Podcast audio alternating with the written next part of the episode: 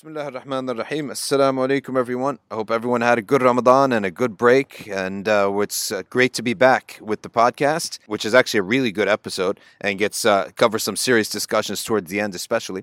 I want to tell you all about our summer initiative. We've got classes for online classes for all age groups. We put together a seven course family pack for kids, for tweens, for teenagers, and then three classes for adults. There's an intro to Arabic class, and there's a Mufti has a hadith uh, with ijaza class. I have the part two of the Hikam of Ibn Atta, which you you can listen to. Part one is recorded. And we have a new instructor for Tajweed. Is an old friend of mine by the name of Ashir Adrian Kirk. He'll be doing Tajweed. So if you have your teenagers or your uh, adults uh, want to get better at Tajweed, he'll be doing live interactive sessions so that people will be able to recite and he'll be able to correct them as well. So check it out on safinasociety.org. We begin our term on June 21st, and it's a two month term. It's a crisp, exactly two months, June 21st to August 21st, again at safinasociety.org.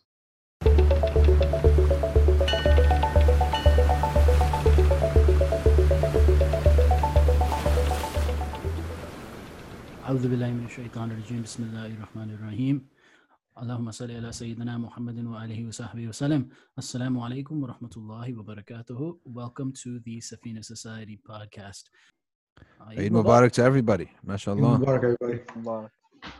So we're joined today by a full house. So we have Dr. Shadi, uh, Nazmul, Saad, and uh, brother Ilyas or Alex uh, joining us today. So for starters, uh, I wanted to just ask, you know, how's everybody's Ramadan?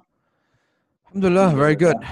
Very good. Very good. You Uh, uh it was I would say um It was different. yeah, to me it was I thought it would be a lot easier than it actually turned out to be. And it It turned out actually to was kind of difficult. Yeah. yeah, for me it was really difficult. It was um I did I thought it would be so easy. Come down, do a couple streams throughout the day, really no effort and you know uh just recite Quran and do dhikr and rest up uh in the daytime. But it turned out to be so mind almost like mind uh, bending in a sense because there was literally I didn't have a uh, I hardly had any 6 or 7 hour breaks, right? Because remember you have to eat at certain I didn't calculate the eating part of it. So I calculated when I had streams, but I didn't calculate that you have to put suhoor in there, right?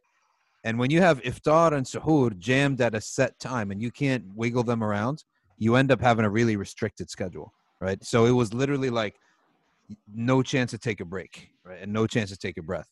Yeah, So- I, I, I think I found it similar. I found, I, I definitely, I thought simultaneously it was one of the best Ramadans of my life, and also one of the hardest Ramadans of my life. Really? Actually, I think, I think it was the hardest Ramadan of my life. Mm. It was it was it was hard in some ways and easy in some ways, right? Like for example, you had a lot more I mean, I know Dr. Shadi was doing like a lot of live streams, but the average person had a lot more time, right, to to focus on on on things. But Yeah, at the same for sure. time, I feel like you realize that how much the community aspect you miss and how much that carries you throughout the month and how much it helps you in like your own personal uh worship.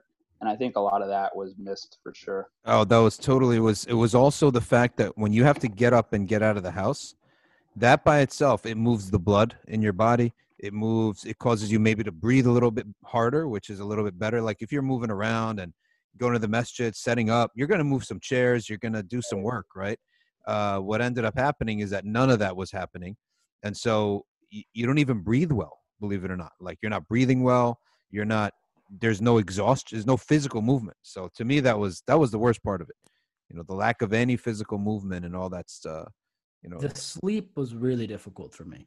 I sleep is up- always the hardest part for me i can i'll trade i'll trade uh, any any day of the week give me 90 minutes more and i'll fast two hours more right? Sure, I can, I, I, Right? I, I could do that. yeah I'm, I'm, I'm okay with the food and the water. It's just the sleep. yeah i'm uh, i'll fast four hours more if i can have a cup of coffee in the morning Did you guys see the meme about uh, taking a different route to uh, Eid Salah? yeah on that was funny that the was guy funny. climbing out of the climbing down window. yeah. that was hilarious yeah I'll Uh, say I'll say though, like Eid was kind of a little disappointing because um you know how when there's Ramadan and like the start of Ramadan and the end of Ramadan and like the ten last ten nights, they're all like there's a distinct division, right? Like, oh, uh, in the ten nights, the masjid starts getting packed, and like you feel like uh like the spirituality exuding out of like everything, right? Um, Yeah. but like this Ramadan, it was just like, oh, the last ten nights. Oh, okay, that's tomorrow. Yeah. And then Eid, and then you just wake up and you're just like, oh, okay, it's Eid today. Well, So- uh, for me, Eid, I always wished, you know, that someone's got their mic on, the speaker on. I don't know who it is, but uh, someone. It's just the speaker. It's not the. Uh, uh, you can keep your mics unmuted, but the uh, Eid for me is something that I, I always actually wish I could pray Eid and call it a day, right? Because in Ramadan, not the other Eid. Eid al Adha is different because you didn't really fast and ex- be exhausted, right? You're going into Eid pretty fresh, but Eid al Adha, uh, Eid al Fitr, you know, you go to Eid, you come back, there's always something to do, and then there's someone comes over. Oh, we got to go to so and so's. Why? I need to take a total day off, right? This is like more work. I'm exhausted here, right? I don't want to deal with anyone. I don't want to talk to anyone. Uh, so Eid to me is always something that uh, it's almost like more homework, more to do. It's just this time instead of talking, it's smiling, right? I got to keep smiling, and is is Doc like the Grinch of Eid? Hon- honestly, this this uh, Corona lockdown has been uh, honestly a, uh, a a break for my cheeks because you go out to the masjid, you gotta smile all day. Everyone, you gotta lift people up. You gotta make sure they're happy. You gotta make sure you're always smiling, and you're literally my mouth gets tired, Right? Is that just me, or that's like a very selective problem? it is a real problem. Ask anyone who has to go deal with every single uh, Yeah, all these people right, in the public, right? It's true. That's true. Yeah. That's true. Yeah, you're, you're It's exhausting. Or- like Or ask. Uh, I feel like it's akin to people who work in retail. What did you say, Alex? I said you guys are are uh, in IT or program, whatever the hell you do. We don't have to deal with people. You people. guys are you guys you guys are supposed to be uh, you know surly and Yeah. not personable and a little autistic. yeah. That's actually that's probably true. Whereas ask somebody who worked in retail and they're like, "Oh God, I got to deal with these people all day long." Uh, th- but the but to be honest with you, when you go out there and you got to make people, you got to smile and you got it actually makes you happier and more optimistic, right? It becomes such a habit, and that's why I think people in sales are like this. It becomes such a habit to be upbeat, to be optimistic, right?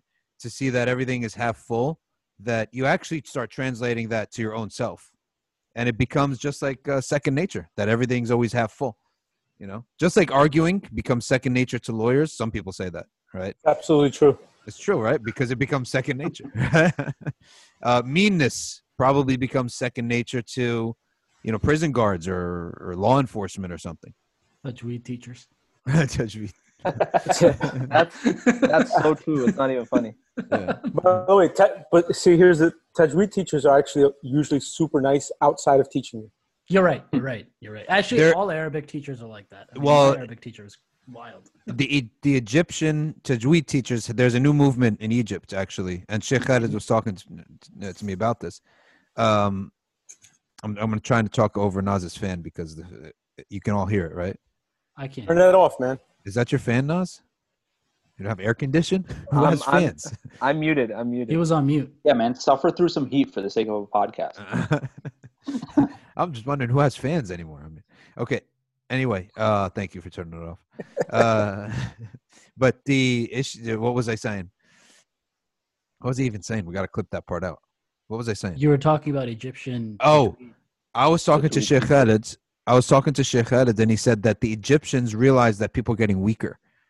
So the Tajweed teachers have adjusted, and now they're like fuzzy wuzzy bears, right? They're really kind and really nice. If you talk to Sheikh Ismail, the way he treats the kids, the kids love him. If you talk to Sheikh Khalid, they love him. So the Egyptians have this movement where they're really, really soft, and they make kids love the Quran, and it's working, right? So he used to say, uh, also, I talked to uh, Ashir, who's doing our tajweed this this semester online, and he said the same thing that in Morocco and Syria and stuff, they had to sort of change things up because people would their egos would be too bruised, so you had to skip over some mistakes after correcting it three four times. You'd have to skip over them and praise them for saying something else correct, right?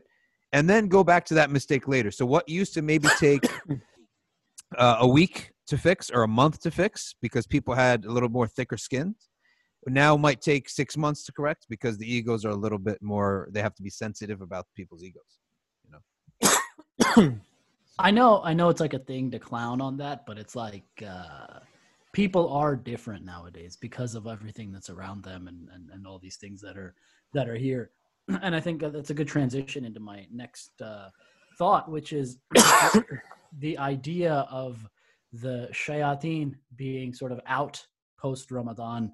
Um, and and I wanted to ask, you know, I'm, I'm I, because it's a thought that I've had. You know, I wonder if the thought that I had the other day was the shayateen seem to be out with vigor and vengeance, right? Uh, post Ramadan this time, and I'm, i wonder if it had had something to do with the masajid being closed, the the the doors of um, you know the the the haram were were closed. Know, was it?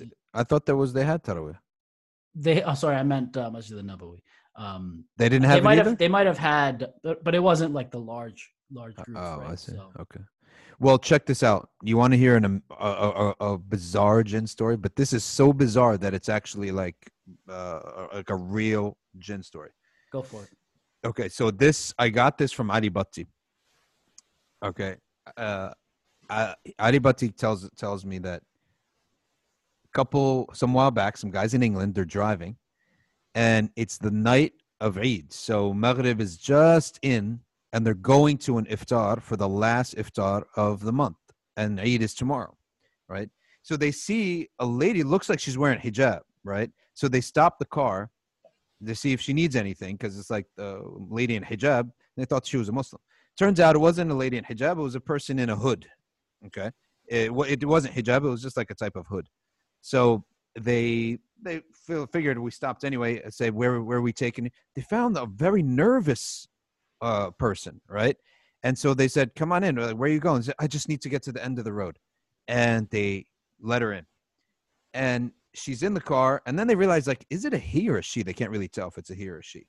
And they're they're talking like, "Where, where are you going?" She's like, uh, "I'm going, and I'm I'm actually running." Um, and she was very nervous, extremely nervous. Say, like, "Where where are you headed?" To?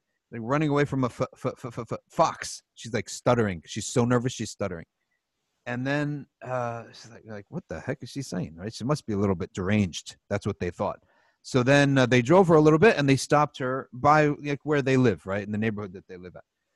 And then on as she's stepping out, the guy notices something really weird about the calves of this uh, person, whether it's a he or she. That there was like uh, fur on the calves, right? And they're like, "What? This is the weirdest thing in the world." So they didn't think about Iranian. so th- this is like the the weirdest thing in the world. They go about their day; they don't think anything about it. Now on Eid morning, the driver, the guy who drove the car, he's he's going out and he finds outside in that same area where they dropped the lady off, they found a dead fox. Right. Then they put two and two together. That when uh, the shayateen, this is the theory, it's speculative. This is we can't say this is knowledge, but this is their theory about it. The idea of the shayateen being locked up is that that shaitan of jinn was locked up in a rabbit and that rabbit was being hunted by a fox. And once he was able to get out of that rabbit, right, because Ramadan was over, he went and got revenge on the fox. Wait. So, that, that is the craziest story that I've ever heard. In Ramadan, the jinn becomes a were rabbit. Become it was hmm. it was it was trapped in anything. That's true because it's the moon too, right? It that, that it was trapped. So the the one part that we don't have like where is where are the jinns trapped? Where are they mm. locked? Right. so he said that his theory is they're locked in in things, right? So this jinn happened to be locked inside of a rabbit, and that rabbit was now almost like possessed a rabbit, right? And that rabbit was being hunted as the law of nature by a fox. So once the jinn was able to come out of the rabbit because Ramadan was over, right? It went back and got revenge on that fox that hunted it all night. I mean, it's a story, right? There's this, no right. Dean here, this, but it's a story. No, this this actually makes a lot of sense. Yeah. Blaine. So you know all those people that are like foxkin and dogkin or whatever. They're just team. You have you never know, man. they just have an affinity for for the animal they were trapped in last Ramadan. You never oh, know. Snap. Oh snap! I mean, nobody knows these people in real life. Is is this why dogs are haram? No. Mm-mm. First of all, what do you mean dogs are haram? In what way? I forgot. I forgot you guys were Bro, Maliki. go eat some fish and rice. oh man. yeah, so that that was uh isn't that like but it's a good story though, right? Like it would make for it a is. great short story mystery like um Edgar Allan Poe. If Mhm. Edgar Allan Poe heard that story, you can imagine you can see that being an Edgar Allan Poe short story, right? I've actually thought about that. Even horror stories, right? A lot of Yeah. them are probably based on like those kind of things, Bro, I'm- okay listen to this there is a there is somebody the other day who uh who i met and he also was one of those who has you know mashallah he has got a lot of stories uh, of this nature and he told me that there was a convert he met a convert and this convert said that he used to um work he used to work making uh games and things right uh video games and and horror movies and thing like things like that well, the person became Muslim, okay, and then came to re- and started having himself visions of uh, sh- shayateen and jinn. Some people they just have it. It's like a gift, I guess, from Allah or a curse. It's a the thing they see these things. And he said he realized that all the little characters that are made in these horror movies, they're like they're actual uh, likenesses of shayateen al jinn and they're given inspiration to these writers and directors to make him look like this, make him look like that, make him do this, make him do that. And he's, he realized because I worked in that field and I saw what they look like. Then when I became Muslim, I came out and started seeing how similar they actually were. Right now, it's I mean it's an interesting thing. That, And that makes that makes total sense. You know Yeah. why? Because like like I used to play a lot of games, um, and like you know I used to follow the Gamosphere and so on, and you can see like some of the some of the um, like monsters and some of the boss battles and things like that. Like some of those things actually resemble um, old depictions of Shaitan. Like you know, like uh, the Kabbalah and like uh, Yeah, the guy with the, the goat horns and all everything, that. yeah, exactly. And uh, you'll see like so many symbolisms of like uh, these creatures in these games that uh, I was just thinking like uh, this must be inspiration from Shaitan. And it's yeah, crazy. Even more to that Right. point, um, a lot of really successful, famous writers, they talk about their characters not as their own uh, ideas that they created, right, or that they formed or developed, but rather as they just come to me, Mm, and. I just write down what they tell me to say. Yep. And they really talk in this language, and it's a lot of them. It's not. It's not like it's one Yeah. person. They all talk about. I thought I was done with this character, but then she Mhm. popped up again, and she had a whole new story for me to tell. Like I think the Joker is actually uh, based upon this because doesn't he drive every person crazy? Like Jack Nicholson, he said, "Don't do this" to Heath Ledger, right? Yeah. He said, "Don't do it. it ha- it's changed. It's I've never been the same again." And Heath Wow. Ledger, you know, lost it. We'll see what happened to this guy. He's he was this guy, the recent Joker. He was already a little off. See, Joaquin, this is an interesting thing, right? John Quinn. So going backwards, Joaquin Phoenix, he grew up in a cult in Yeah. South America, the Children of God, where there was like a lot of child abuse, uh, child sex abuse. Um, you know, his brother OD'd at a young age. Yep. Like they, the, the family's messed up. Um, then you go back to Heath Ledger, who also OD'd, and Yep. you know he had serious problems. Who knows what demons he was coping with? And you know, Jack Nicholson, Jack Nicholson had the wildest upbringing of all. He was raised by his grandmother as his mother, and his mother as his sister. what? Like, Why? What? When he was born, way you know back in the 30s, I think. Um, you know, his mother was unwed, young, Oh, I see. I see. so they just sent her away somewhere, or they went Yeah. away somewhere. They came back and they were like, "Oh yeah, my mother was pregnant. She had the baby." Yeah. What do you mean Jack Nicholson was born in the 30s? How is that possible? Well, he's really old. Maybe very old. forties. There's no way he's that getting old. Yeah. Look Jack up when he was Nicholson? Oh, Jack Nicholson. Sorry, I thought you meant Joaquin Phoenix. Yeah. What? No, no, no. Jack I was Nich- like, wait, what? so, so yeah, so he was raised in that's, and he didn't find out that until he was a, an adult. Ah. And he was also really good friends with Roman Polanski, who Oh, has made a lot of serial uh, killer? He's a no rapist. Roman Polanski, He's a the director, Oh, okay. pedophile rapist. Yeah. Uh, you know, Yeah. this is rape. He raped like a, it was like a 14, 15 year old 13-year-old girl. Yeah, He's not back allowed back in the U.S. because of that. right. And but he also he made Rosemary's Baby. He made some other crazy movie. The Omen.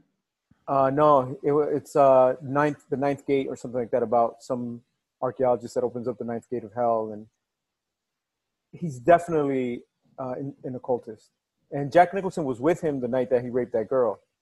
He was with another girl who might have been 18, so he got away with it or something. Wow. Goodness. So Jack Nicholson, so apparently that role attracts like people that are really screwed up. So, uh, Jack Nicholson himself, when he talks about acting, he talks about uh, he uses a word where you're almost like infused, right? And uh, Channeling. channeling, Chan- right? So you're channeling. Mm. Now you got to channel something, right? What are you channeling? So Uh, yeah, that's and what. It's I mean, uh, when when we studied uh, some Greek poems, like uh, in my English minor class, there's like explicit call to these gods, right? Like muse, come and infuse me with the poetic spirit. Like they're calling out to their, um, you know, shaitan gods to like fill them with inspiration. And like, uh, so you know, it's like absolutely clear. And Yeah, so I, I don't know if uh, you know sh- uh, the, the the there is a link in in sequence between Masajid being closed and Ramadan, and all of a sudden all this uh, social upheaval is going on. I mean, who knows what's the link? But the uh, it is uh, we are in Akhir Zaman, and we should expect the unexpected. And uh, in the past 24 hours, I hadn't kept tabs with uh, any of the um, uh, you know protests or how they're going if they're going if the people if the uh, army is really taking action against them if there's any been clashes or anything but one thing i have been doing which is which is just f- find what the leaders are doing and give them support because they're the ones really who are at the forefront. Uh, some people like sheikh amin we had him on yesterday. Um, i'm look i look at uh, a brother named jihad Saafir out of california. Imam zaid had a comment. Uh, Muhammad uh, Mendes, Imam Mendes had a nice post on uh, the archetypes of people in situations where some Muslims are being attacked and others are not. And that's our situation, right? So he said Sayyidina Bilal ibn Rabah was attacked and Sayyidina Abu Bakr was protected. So what uh, Sayyidina Abu Bakr did everything he could to ensure that these slaves that were being attacked and, and tortured uh, were freed. So he said, and then the third person, the third archetype is the Umayyah bin Khalaf who's doing the attacking. I would say there's also a fourth archetype, which is someone who is protected but not taking action, right? Um, so we have to be that type of pre- people that either you're going to be the Bilal being attacked or you, you're going to be the Abu Bakr who is supporting those who are being uh, oppressed. And that's the role we have. We're not leading the charge, but we're maybe on the wings and in the back trying to give uh, whatever platform we have uh, to these uh, people who are who are on the forefront. So that's why uh, Sheikh Amin came on yesterday. Inshallah, for the next podcast, we'll have somebody to talk about uh, what what's actually happening on the front lines uh, in these struggles. And I think most of it is advocacy, which is talking, change, trying to change people's minds. Now, um, I want to let you guys uh, put a comment, but I have two ideas one about unity and one about law enforcement, which are, you know, they're theories, but I think they they have a ton of merit. Moin?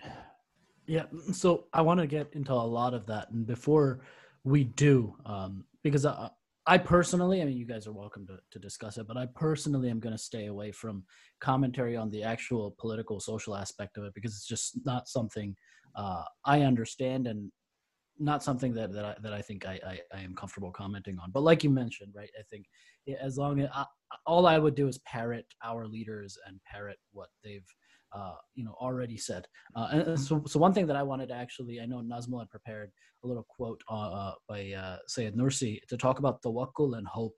Uh, because the one thing I've noticed, and, and I've been talking to a bunch of people the last few days, even some coworkers were telling me they've just been down and depressed. They've had a considerable amount of anxiety about what's going to happen and, and where the world is going to go, especially, you know, with the, the, the pandemic, you know, a few months ago. Before that, there was that whole like Iran thing. And then before now, it's like, you know, the, the, the social justice movements and Yeah. and it's like what's going to come next there's the and there might be an economic fallout of this so i, I wanted to, to to have Nazmul, you know give us that Sayyid Nursi quote and, and talk a little bit about the Tawakkul. Yeah, but pour- well, let me just cut in real quick before it settles in anyone's mind. A mu'min doesn't get anxiety. Let me just put it right, real, real, just um, just to before it These settles not- in. these were some non-muslim coworkers yeah so just uh, that they're not like us we have what they don't have right? So just before it settles in someone's mind, oh, they got anxiety. Maybe I do too. No, no, you don't. A mu'min does not have anxiety. You, you get nervous for a second, right? And then you turn back to Allah, you flee to Allah, and that's uh, you're safe again, right? Uh, Yeah. Just make sure you make tawbah for your sins and have husn al billah ta'ala. But just uh, some, you know what? I it's not even that anything you said. I never like to even hear words like that without immediately, ref, you know, mentally refuting them by saying something. Right? That's how I actually ensure that they never settle into your mind. Right? So that's why, like before Game Seven, you ever, you know, played in a championship game? But I know maybe Nas hasn't, but he's played Played, maybe I played tennis and soccer. I never played basketball. maybe uh, Nas maybe Nas I- has been in like an IT competition. I love how you just put down. I love how you just Throwing the Nas under the down. bus before you I- have to give us some nugget of Okay. information. okay, I look. used, I used to play tennis, but No, all right, Nas. For us, for me, it was before championship game of soccer or hockey. For you, maybe it's like right before the SAT or something. right? you know, you know, I didn't do that well on the SAT, so you're just bringing up What did- right now. Yo, what did you get? A fifteen eighty? No, I can't, I can't do that. Out of I can't say it 1600? I can't say that publicly. 1559, yeah. he, he, got- he, he got like a fifteen eighty and went home disappointed, kicking rocks. Did you break 1400? Um, I don't was remember. myself. 2400 at the time, right? He doesn't want It was, it was out of 2400 at the time. Oh, okay. Yeah, Oh, well, Yeah, I I don't don't even know what that you means. guys are out of touch. Yeah, But Okay. it's back down. It's back down to 1600, right? Yeah. it now is. it's back down to 1600. Yeah, because they got it wrong that time. I, I did very well on the the reading and writing sections, but the math was very tough. what? Uh, but any, yeah. But anyway, anyway. okay, let's hear this. Yeah. Let's let's So, hear the- sorry for. I'm sorry for that inter. Uh, no, no problem, Sheikh. Uh, so he. No, I wasn't Yeah, so- apologizing to you. I was apologizing to. kidding. Yeah, I'm just kidding. all right, all right. That's fine. Just kidding. Just kidding. um, okay, so here's the quote. Here's the quote. Uh, so some people asked uh, Sayyid Nursi about the Second World War and what he thought of it. So he says here, um, the Second World War was a display of extreme tyranny and injustice that entailed ruthless destruction. Countless innocent people were ruined due to one criminal. The defeated were led to awesome despair, while the victors worried about keeping their supremacy. Many suffer ghastly pangs of conscience because they could not repair the destruction that they caused. The war showed just how transitory worldly life is, how deceitful modern civilization's frivolities are. The war gravely and extensively damaged human nature's essence and exalted potential. In some places, heedlessness, mi- misguidance, and gross naturalism have been smashed by the Quran's diamond sword, while it has unveiled the extreme ugliness and cruelty of the true face of world politics, the most uh, extensive, suffocating, and deceiving reflection of heedlessness and misguidance. Hmm. All of this proves that since the worldly life of which humanity is enamored with is ugly and transitory, true conscious nature will search with all its strength for eternal life, for which it truly yearns and loves, and that is the hereafter. So, the point of this quote um, that Sayyid Nursi was trying to say was that uh, huge tragedies like the the world wars and you know all the upheavals during his time, it just reaffirmed the nature of our world, which is that the world is not paradise, right? And any human being, any rational human being, they're gonna they're gonna really search for something eternal, Mm. right? They're gonna really search for something that doesn't change, something that doesn't disappoint them. And this side, Nursi is saying that this is the the belief in the hereafter, this is the belief in God, uh, and so on and so forth, right? Um, and this is and this is what gives those human beings hope, um, uh, because they understand the true nature of the world, and they also understand the true nature of like where they're going, right? Now you might say, well, doesn't this mean that Sayyid Nursi is telling us, uh, don't do anything, just sit in your house and believe in God? Is that what he's saying? Uh, no, that's not what he's saying, right? In fact, Sayyid Nursi was the most active person in that time, right? He he was 80, he didn't get married. He spent half his life in, in prison and the other half in war, right? Wow. So th- that's not that's definitely not what he's saying. Uh, what he's trying to say is that if you have a foundation, like a foundational belief that tells you what the world is, who you are, right, and how to live in it, then you can navigate the complexity that the world throws at you, Mhm. right? The alternative is that uh, you don't have that and you're just leaves in the wind, Mhm. right? And you know, uh, it doesn't matter how strong you are, it doesn't matter how strong I am, the world just crushes people. It Mhm. completely crushes crushes people. I mean, there's no doubt about that. I mean, we could look at these protests, for example, right? So many times that um, that the African Americans they tried so many times, right, to get some rights, but we're still in this situation, right? And when people see that, they just lose hope. They're just like, uh, there's so many hurdles to getting where you want to be. But that's again what Sayyid Nursi is trying to say. If you have that foundational belief, it still gives you hope. It still um, centers you and allows you to move through the world without without losing hope. So that was the quote from Sayyid Nursi. That's a great quote. That's Yeah. not, not a good quote. That's a great and a great analysis, and and that's why uh, you know it's like also what um, uh, happened after World War One was really was the beginning of it, and then World War Two was the death blow, right? Mhm. So it was they they didn't trust any of the previous meanings that they relied upon. It, ra- but let, let's look at we never compare a mu'min is never compared to a kafir, right? But if you actually look what the Quran says, it says that when they were when the fitna happened, they said, هذا ما وعدنا الله ورسوله وصدق الله ورسوله right? And their iman increased because they said, This is exactly what Allah promised, and then what the messenger promised, right? So, this is why it's important to study signs of the end of time, and also important to study the nature of trials and tribulations and fitna. We're not, you know, uh, uh, you know, dark and always looking for the negative, but we have been warned. We have been told this is what's going to happen, and so it looks like he's actually go, doing the opposite of what the rest of Europe is. His iman is Yeah. going up rest of Europe lost faith in in it and then went.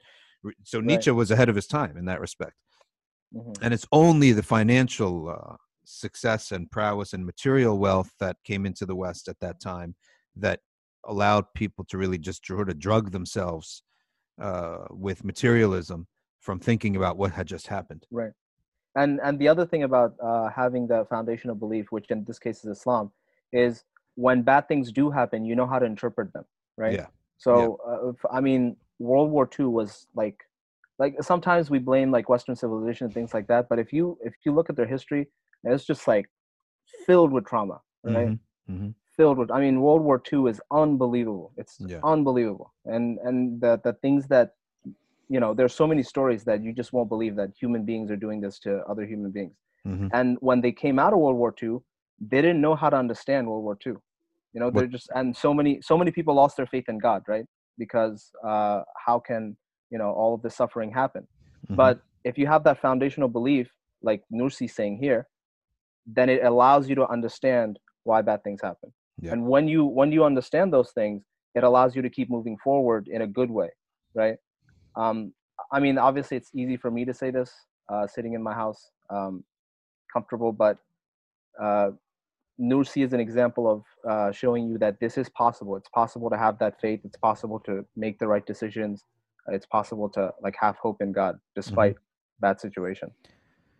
I mean, I think so. So many Muslims uh, at the individual level are examples of that too. You know, uh, because we don't have to look at a world crisis to see hardships, right? There are how many Muslims have gone through things, uh, and they've you know become up, come out upbeat, more upbeat than they were, more uh, optimistic in nature, because they were forced into the, just like I said, like the salesman has to constantly be optimistic.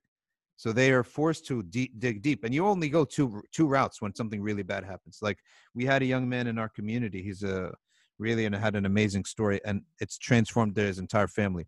He had a, a, a car accident, which was slightly above a fender bender, but not a terrible accident, where he was hit and he jerked the back of his. He was hit in the back. He jerked his neck back and forth, so he's having some neck pains. So he goes to the doctor.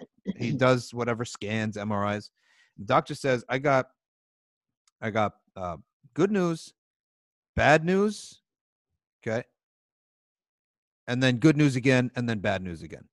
They're like, "Okay, what is this? Like a sub sand or sandwich?" So he says, "The good news is your neck is fine. The bad news is we discovered a tumor in your brain. The good news Oh. is, the good news is we could remove it. The second piece of bad news is that we have to touch certain parts of the brain and remove them that will cause you in about two years to go blind. Wow. right? Because that part of the brain will shrivel up and no longer be uh, uh, able to support your your seeing. So think about the trauma of that for a 19 year old kid who just had his license one year ago, right? He's just beginning. He's just just born, right? 19. You have so much energy to go discover the world that it's almost like taking a, a train that's going, you know, 100 miles an hour and then forcing it to stop. And so, progressively over the span of a few years, maybe one or two years, he went to legal blindness pretty quickly and then finally to full, complete blindness, right? And he said that when he first started going blind, he would just sit in bed all day and he would be angry at everything. So angry. Okay. And of course, there was no salah, no nothing. But he turned a corner. At some point, when he sort of got adjusted to the new life, and, and that's what it is, I think. It's it's emotional, it's physical adjustment and emotional adjustment and everything. He turned a corner. And he said to his dad, I want to go to Umrah. Right? They went to Umrah. He just transformed. He's now, you know, a blessing. He's really a blessing. He's somebody who sees the world in a different way. Uh, he sees it with optimism. He's um, uh, completely transformed. We also have a young man, subhanAllah, who suffered like an un- unspeakable accident at the same age, lo- losing a limb at that age. Okay.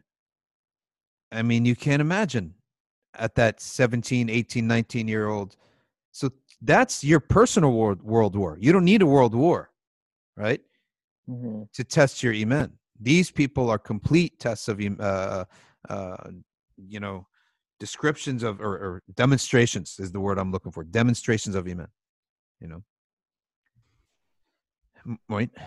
Yeah, and to to now take this into uh, the the cause of this, and I Mm. think we've we've talked about this in in previous episodes, and the reason why I was hesitating uh, earlier about commentary specifically for myself on this issue is because we live in a very, you know, and, and Alex isn't here, but my next question was aimed towards him. But we live in a very sort of post uh, truth world, so to speak, in in which it's very confusing and difficult to understand uh, issues and what the the reality of certain issues are. And I think that is the core of what causes a lot of people confusion uh, and and just uh, uh, and, and an inability to to grapple with reality. Mhm. So I'll, I'll take I'll give two examples re- that we understand that we know of recently.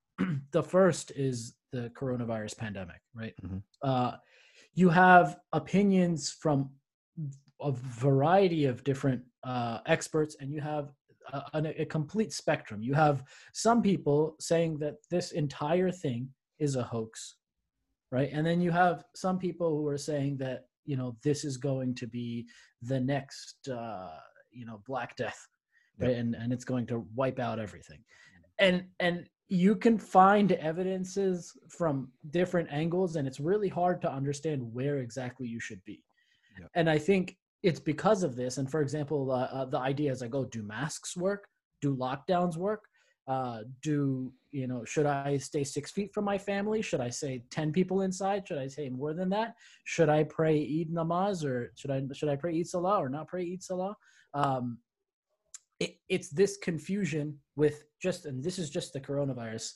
Uh, uh, I'm going to get to the the social issues next, but you have this extremely confusing world that we live in, whether it comes to gender or you know school curriculums. Like you can take any topic nowadays, right? Where there is just a a, a tough to understand reality, and you can find positions everywhere. But Dr. Shadi, you were saying something.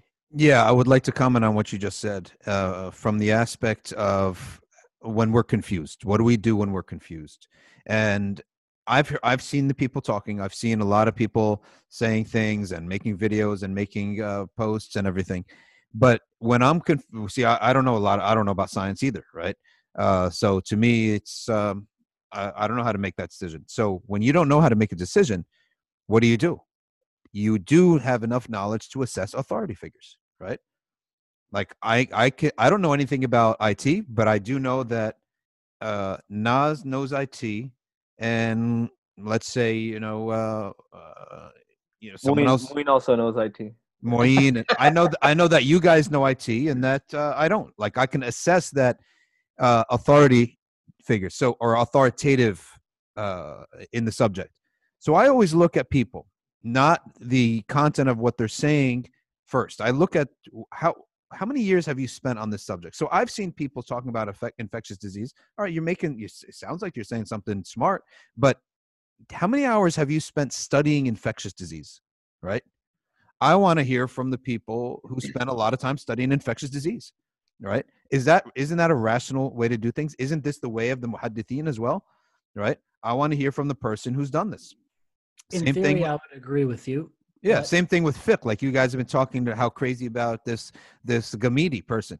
All right, I ask a simple question. I don't know who he is. Tell me what his background is. Is he a background? Does have like uh, fifty uh, mashayikh give him uh, uh, a license? Does he have one who can vouch for him? Does he have peers in the scholarly circle that would vouch for him? That's what I would go by, and I would advise people to recognize authorities in fields that you don't know about uh, to alleviate your concern or your Yeah. confusion. I would argue uh, that I, I actually don't think it's as easy as as in theory it sounds easy, Mhm. right? Um, and and may, and it's a lot easier I think when it comes to the traditional Islamic tradition because we have a uh, a- a- isnad, we have four schools. I mean, you can uh, we have uh, the Ashari tradition, the the Athari tradition. There, there's certain things that you can just cling on to and say, hey, this is a scholar of Hanafi fiqh and Maturidi Aqidah, and he has an isnad going back to XYZ. And, you know, I trust this person and he's been validated by a number of people and he has good character, et cetera, et cetera, et cetera. It's very easy to, You- deter- it's relatively easy to determine that. You can't do that with a doctor. I don't think so. You can't do that with infectious disease. harder. Okay, Hard. It's harder. why- It's harder. But okay, how many people have chosen cancer doctors? Right? Tons, right? I would say okay. he- still might be Nobody's not. been cured yet. That's true, but no, he's still not been. Uh, uh, he's still not been. It might might not be perfect. He still might make a mistake. However, I do know how- that that this person has some experience in the field. I can go with that. Certainly. But, But you know what it's like? It's and uh, you know, no offense to any of the good, solid, genuine, honest doctors and contractors out there that might be listening. Mhm. But it's like picking a contractor. Does the guy know what he's doing? Sure. Or maybe not. But he can talk like he does. Yeah. He's been in the field, but he might not be that capable. Also, money is often driving the advice and decisions that you get. So you got a guy comes to your house, or a mechanic for your car. A mechanic for the car is the perfect example. Mhm. There's great mechanics. All mechanics know something. Most, a lot of them know a lot. Whether their decisions are being driven by what's best for your car or what's best for their boat payment Yeah. can affect what what they recommend for you, and it could affect the life, the health of your car, and the health of your body. And that's a real, that's a serious issue in in Western medicine. So then you have to go with references, right? Yeah. You got to ask your friends. I don't know how to assess a mechanic. You who did you use, right? And I'll just go to the person that you used, right? By the you way, I have a, I have these great Jewish guys. If you me- me- mechanics, or they own a mechanics company. no, they they actually work on the cars. They're great and they're honest. Wow. Well, I mean, I'm I'm just saying that uh, that's the way to do it, right? You get references. I, I, my point my point being right it's Yeah. very different when you're trying to okay this is a personal doctor versus okay when you're trying to assess a you know geopolitical situation uh, Yeah. and, and I think that's very different it's like you can't you're not going to get references for you know uh, some the director of the CDC. right Yeah. yeah, Well, There's also no action involved either. What action are we taking? We shut Right. down the whole country. yeah, Yeah. there's No, absolute no, I'm saying that for us, Oh, it's out of Yeah. our hands, right? I'll give you an completely out of our hands. example. I think Well, uh, we, we Right, get full. for the- some people get some people get filled up with anxiety, and uh, because of the, the you know experts say, even though the, the experts are saying different things. Yeah. Um, Right. And then some people take take a very cavalier attitude and maybe are harming themselves. So it, it does have consequences. And when what what uh, I think Moeen was saying is, is excellent, which is that in this situation, you're not trusting uh, the, the best doctor. You're trusting the guy with political connection. True. And there is absolutely action on our part. Let's. There's a specific action we took last week, whether to pray Eid Salah, Eid Salah with your family or not. Yeah, but you have no choice though. Of course you do, right? I How? I, You're going to go I and defy the state? I No, chose the, to the, pray. the president opened up all the houses of worship. We There were just, twenty. Muslims just were like, no, no, no, we don't like that guy. If somebody was really gung ho, they could have driven to a southern state and prayed.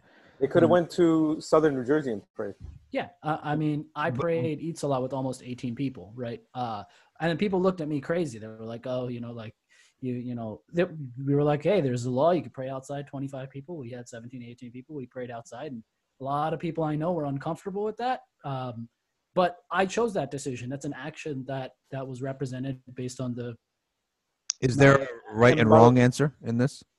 Allah But you know, Yeah, one, one thing that we have to also point out is that when there's what people consider to be less at stake, like oh, so I can't go to the masjid all of Ramadan and I can't pray Eid and I can't pray Jummah, but you know Allah understands because we're being safe.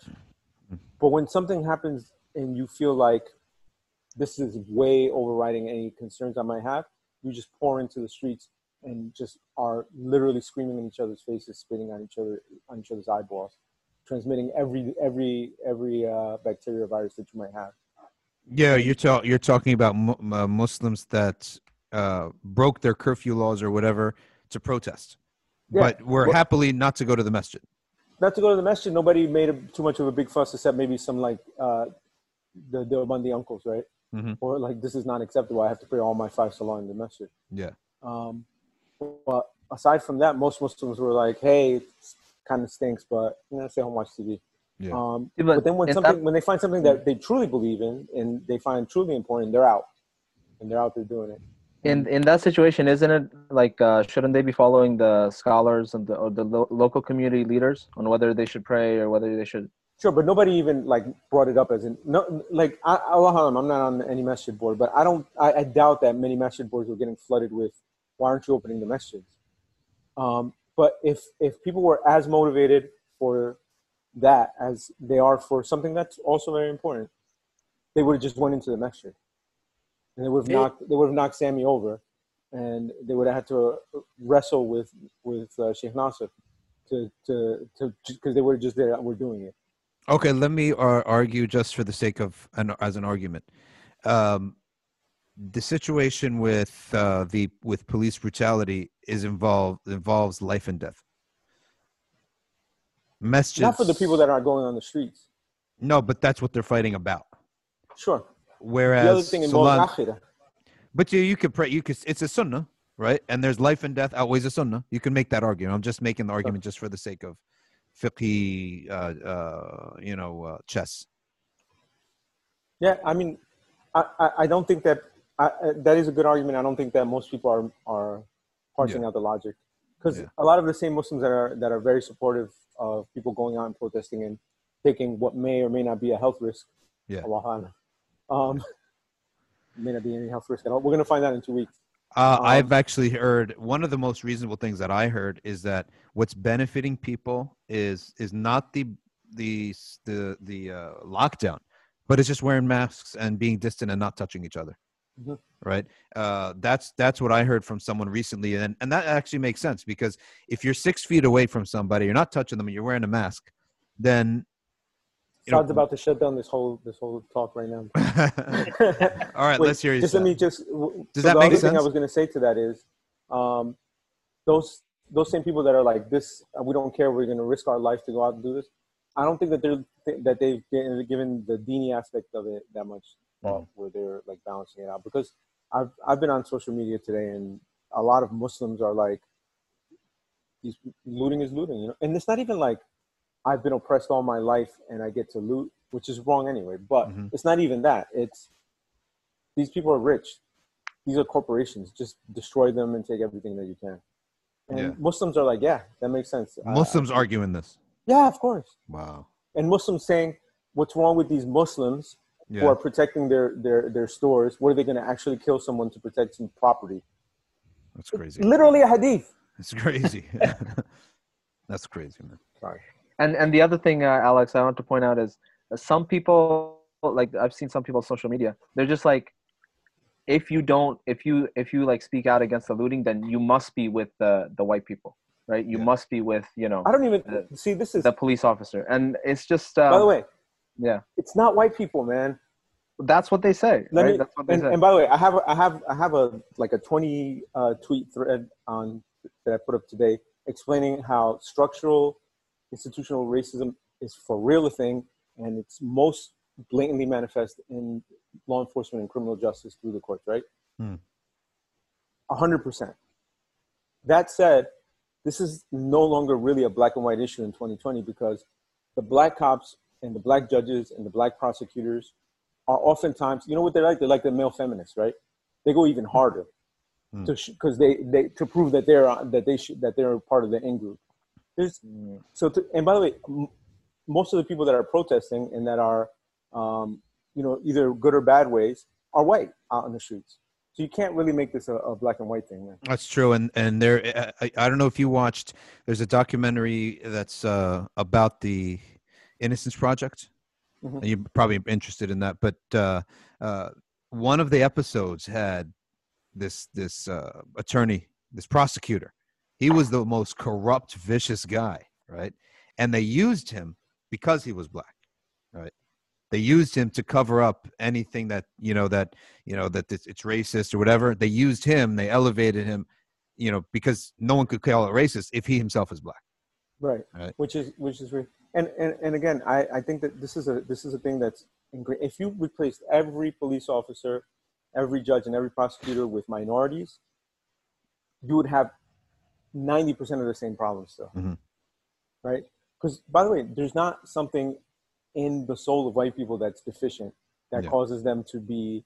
This is just the way that the structures. This is the way that this has been playing out for hundreds of years in this country. Mm. The power dynamic is what it is it's been it's through through the legislative process and through social action we've weeded it out in a lot of the public sphere but it's very entrenched in, in particularly in law enforcement because Yeah. they have a lot of protections. Um, they have very strong unions and they also have the support of people who are like those guys are heroes. They risk their life every if they don't they risk their life every day and then they come home. They just want to get home to their family so if they got to kill a few people along the way let them Uh, Moeen, can I make a comment right now? Do you have uh, on the schedule on law enforcement? And I have a little bit of a theory on. on I law do. enforcement. I do. I have an entire thing that we'll talk Oh, about this whole issue that I wanted to get to. Uh, but um, before we actually get to that, and I, I'd actually maybe like uh, Alex to go through his thread on Twitter uh, if he can later. Uh, but uh, one thing I was going to say is this conversation itself is proof of exactly what I was just saying earlier Mhm. right? That it's it's very confusing to understand what the reality of certain issues are. Mhm. Be- and, and it's because of that right? I, I think it's exacerbated by the fact that everything is on social media. It's exacerbated by there is the fact that there's a ton of fake news. And it's not just fake news from like you know the left or the right. There's like there's like chinese propaganda there's like russian propaganda there's there's and then on top of that add in just human error in understanding certain things and issues right? Yeah. and and mind you not everyone is you know super techie. Like whenever i run across an article i like cross reference it with like 15 different things and and find out like if a picture is real or not. I mean and not everybody could do that. And you have normal people reading the news hearing the news and the way they filter it and and we also on top of that live in a very godless uh, undirected society that has no uh, uh, you know uh, no like foundation to actually stand upon right? Like nazma was saying a lot of people lost religion and and this secular world sort of came around post world war ii and it's and it's grown and now it's at, at a height. And what is all of this protest and stuff right? Like alex said this is, a lot of this is not about racism Mhm. right? Um and- and maybe maybe maybe a lot of maybe some of it is but it, it i think there's a lot of angst uh just from this misunderstanding of how how certain issues and and things are working in the world so i'll leave it at that and then i'll take it to the next uh thing which is you know alex can bring up So I just wanted to clarify one thing about what I said earlier. When I said this is not it's not white people doing this, and you can't just be like, oh, you're with the white people and you're not with the people of color. That that divide is not valid today. However, the victims of this structural problem, of this institutionalized problem, are going to be minorities, Mhm. and they're going to be black more than any other minority, and it's going to be black men the most, right? Um, because that's just the way that it's been going since for as long as it's been going, and it just keeps perpetuating itself Yeah. um, in that same direction, no matter who's behind it, right? It's like you can put a different tri- driver behind the runaway train; it's still going to go in that direction, and it's going to run those same tracks. Yeah, yeah. I think I think uh, uh, Alex isn't um, trying to explain away the issue. I think what he's trying to say is the issues, uh, the solution to it is much more complicated than just you know burning down a few buildings. Yeah, it's, It's, So- it's much more entrenched. Shrink government. The, the, this podcast will come out hopefully tomorrow or Thursday, Wednesday or Thursday, but today it's Tuesday. Has anyone followed yesterday what happened uh, in terms of uh, uh, outside New York at night? Yeah. Yeah, Yeah. Can you can you give us an update? They've got things that are crazy. I can tell you a little bit, a little bit about Philly. You guys can talk about New York. So in New York, there was a lot of protests. Most of them were peaceful, just people marching, slogans. Um, there was some clashes with the cops. The the mayor issued an 11 p.m. curfew, Mhm. which I mean, I get it, it's New York City in the summer, but still, 11 p.m. is Mhm. pretty late. So what happened is up right up until about 11 p.m. Um, people were when it, once it got dark, people started breaking stuff, breaking into stores. Um, they were a little more organized yesterday than they were uh, the previous day. So people had instead of just picking something up to break a window, they brought hammers. And Mm. They got better at it, basically. They got better at it. Um, and what they would do is they'd hang out at a location they wanted to break into. The cops would show up. I was watching this on the news. The cops would show up. Um, people would just stand around. Eventually, something would happen two blocks away or a block away. The cops would run to do that, and then the people would break into that store, like within eye shot of the. And there's nothing that they, can- they just can't they can't do enough to stop it. Um, so, Madison Avenue, Fifth Avenue, where all the really high end shops are, Mhm. destroyed, wrecked. Um, parks are getting wrecked. Um, you know, the actual marches and protests seem to be fine, um, but as soon as it goes down, there's people that are in it just to just to wreak havoc. Mm. Uh, But and also lots of videos of protesters stopping people who are wanting to do crazy stuff. How about the mili- uh, milit- uh, military response or uh, National no Guard military, or police? yeah, no, no National Guard in New York that I saw yesterday. Hmm. Um, National Guard is being deployed in Minnesota. They may be going to Seattle. Seattle always needs them. Hmm. Those guys protest hard. Um, and uh, Trump had them out in D.C. as well. Hmm. And something that the, that Trump said in his speech yesterday was that he was going to send the National Guard to states that governors didn't like quell the protests sufficiently. Mm-hmm. You can't actually do that Yeah. presidents have the authority to do that. Mm. You can call in the National Guard to enforce um, some violation of it. So, like uh, during segregation, you refuse to integrate your schools. They're calling the National Guard against your will. But Mm. most of the time, when the National Guard comes in, at the behest of the government. Uh, so do you think you see this as dying down or simmering or getting uh, worse or I don't know. You know, I didn't even see this happening because police have been killing black people forever. They've been killing black people on video for years now. And there's protests, and sometimes they get a little heated. It's never been like this. But again, we have a situation now where people are scared. They have a lot of pent up energy. They have a lot of anxiety, a lot of nervousness, a lot of anger. Um, a lot of people just have nothing to do and know that they're, they're not going to have anything to do for going forward for at least a few months. Um, and they've been wanting to get out and this is uh you know there's something in there that people are just, so it's this confluence of all of these things where, Yeah. uh, and one of the things it's a perfect storm. and one of the things I also took note of I was thinking like why is it that this time feels a little bit different than p- previous times? Previous times there were distractions. There were playoffs. There were clubs open. There were bars open. There were concerts happening. There were people a were going lot people there was work. There were a lot of distractions. This actually feels more like uh, egypt in the uh, arab spring when the way when they went out on that first day it was a humongous march and everyone said well it's because it was a day off it was like a bank holiday what they just a regular day off or some holiday or something uh, civil holiday i say everyone will go back to work tomorrow but most of the people were unemployed right yeah so there's no work tomorrow. And Yeah. in this case, I realized that this is actually something that it's the only thing on TV. There's no like LeBron James out. There is no you know other other movies opening up.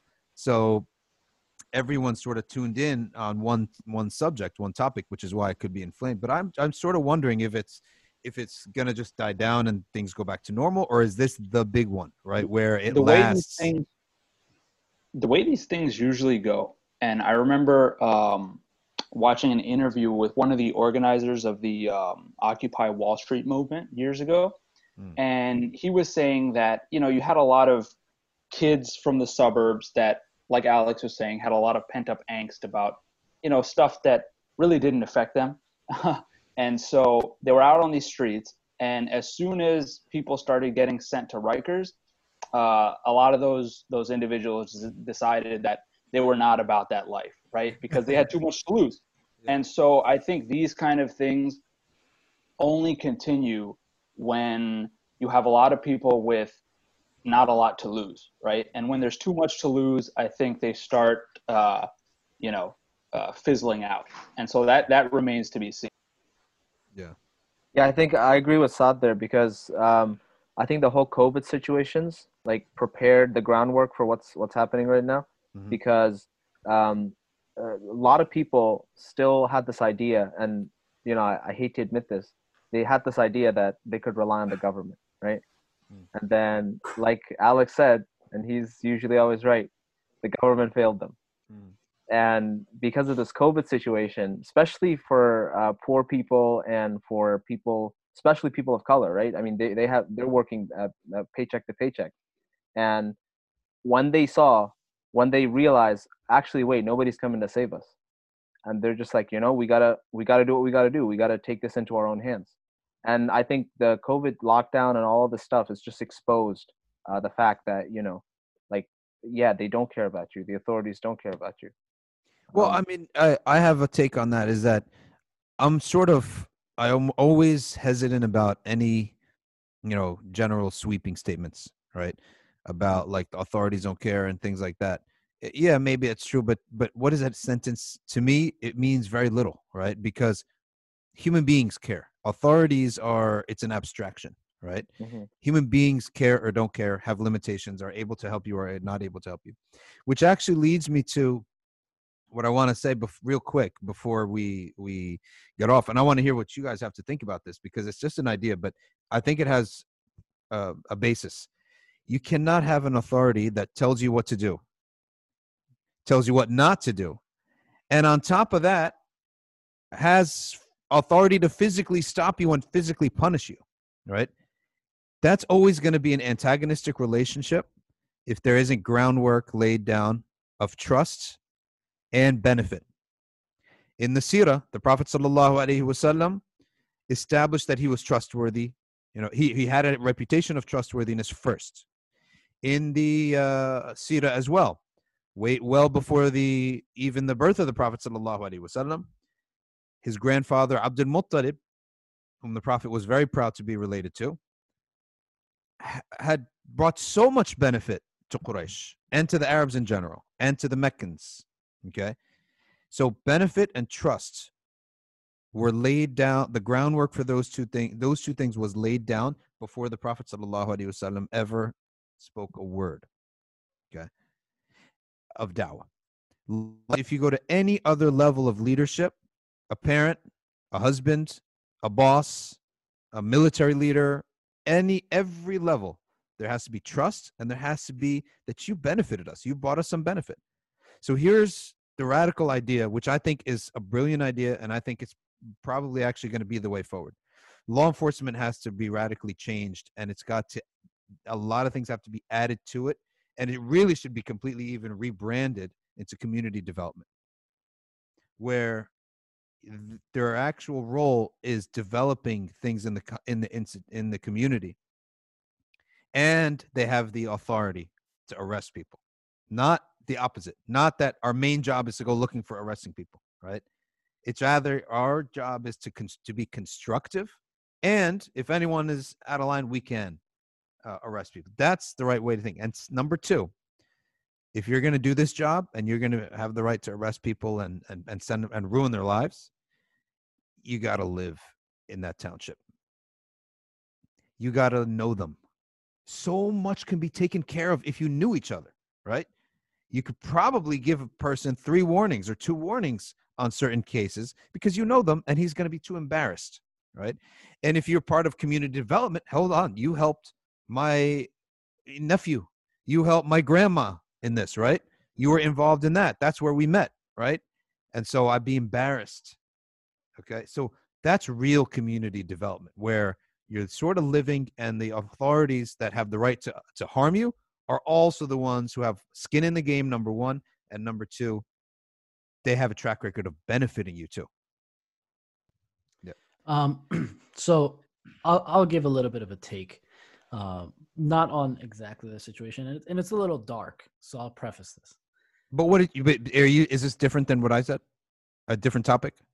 No, no, same topic. Okay. But um, di- different, different, uh, take on it. Okay. Um, I, I think we, we talked about last few episodes, uh, the idea of things that are going to come just because of coronavirus, right? The, the, I mean, I, I firmly believe that there is a economic uh, depression coming our way, right? That is completely independent of, of uh, you know the the social movements that are going on right now and i am a little bit pessimistic when it comes to uh, the system overall because i do not believe and i don't have a solution but I, I will say that i do not believe that with the current climate and the current administration that we have that this system can sort of be just just changed uh, very quickly uh, it, I don't believe that it can actually be overhauled in the way that you're saying. I think that's absolutely impossible and, and, and just not possible. Me too. It's total theory. I'm right. And, yeah. and, and I also also believe that there are some left wing hardcore radical people who are just like, you know, burn down the whole system. To that, I will say that, you know, as with a lot of revolutions that have happened across the world, it's sort of like saying uh, goodbye, crappy old boss. Hello, crappy new boss. Right? Like you're you're not going to get this uh, brand new system that's like a utopia, right? Unless you're unless it's grounded in something that that has foundation and makes sense. You're like I said, you're just going to replace a crappy old boss with a crappy new boss. Um, and and I don't have a true solution for this, especially the within the current climate, because yeah, you can try to propose all this, uh, you know, reforms to the criminal justice system, but uh, I think they would fall on deaf ears. But I'll let Alex uh, talk on that. And I, th- I think it's in to- on top of this sort of social unrest that's going on, a economic you know depression is on the way, right? And I think that is going to further exacerbate uh, things that are going on.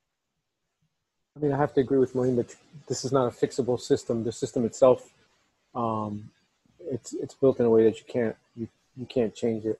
It's like uh, I was thinking of a metaphor, but I couldn't come up with one. I mean, here's here's an interesting thing, right? From an Islamic perspective, you can have people who are in authority over you. The the number one criteria is that they're morally upright, mm-hmm.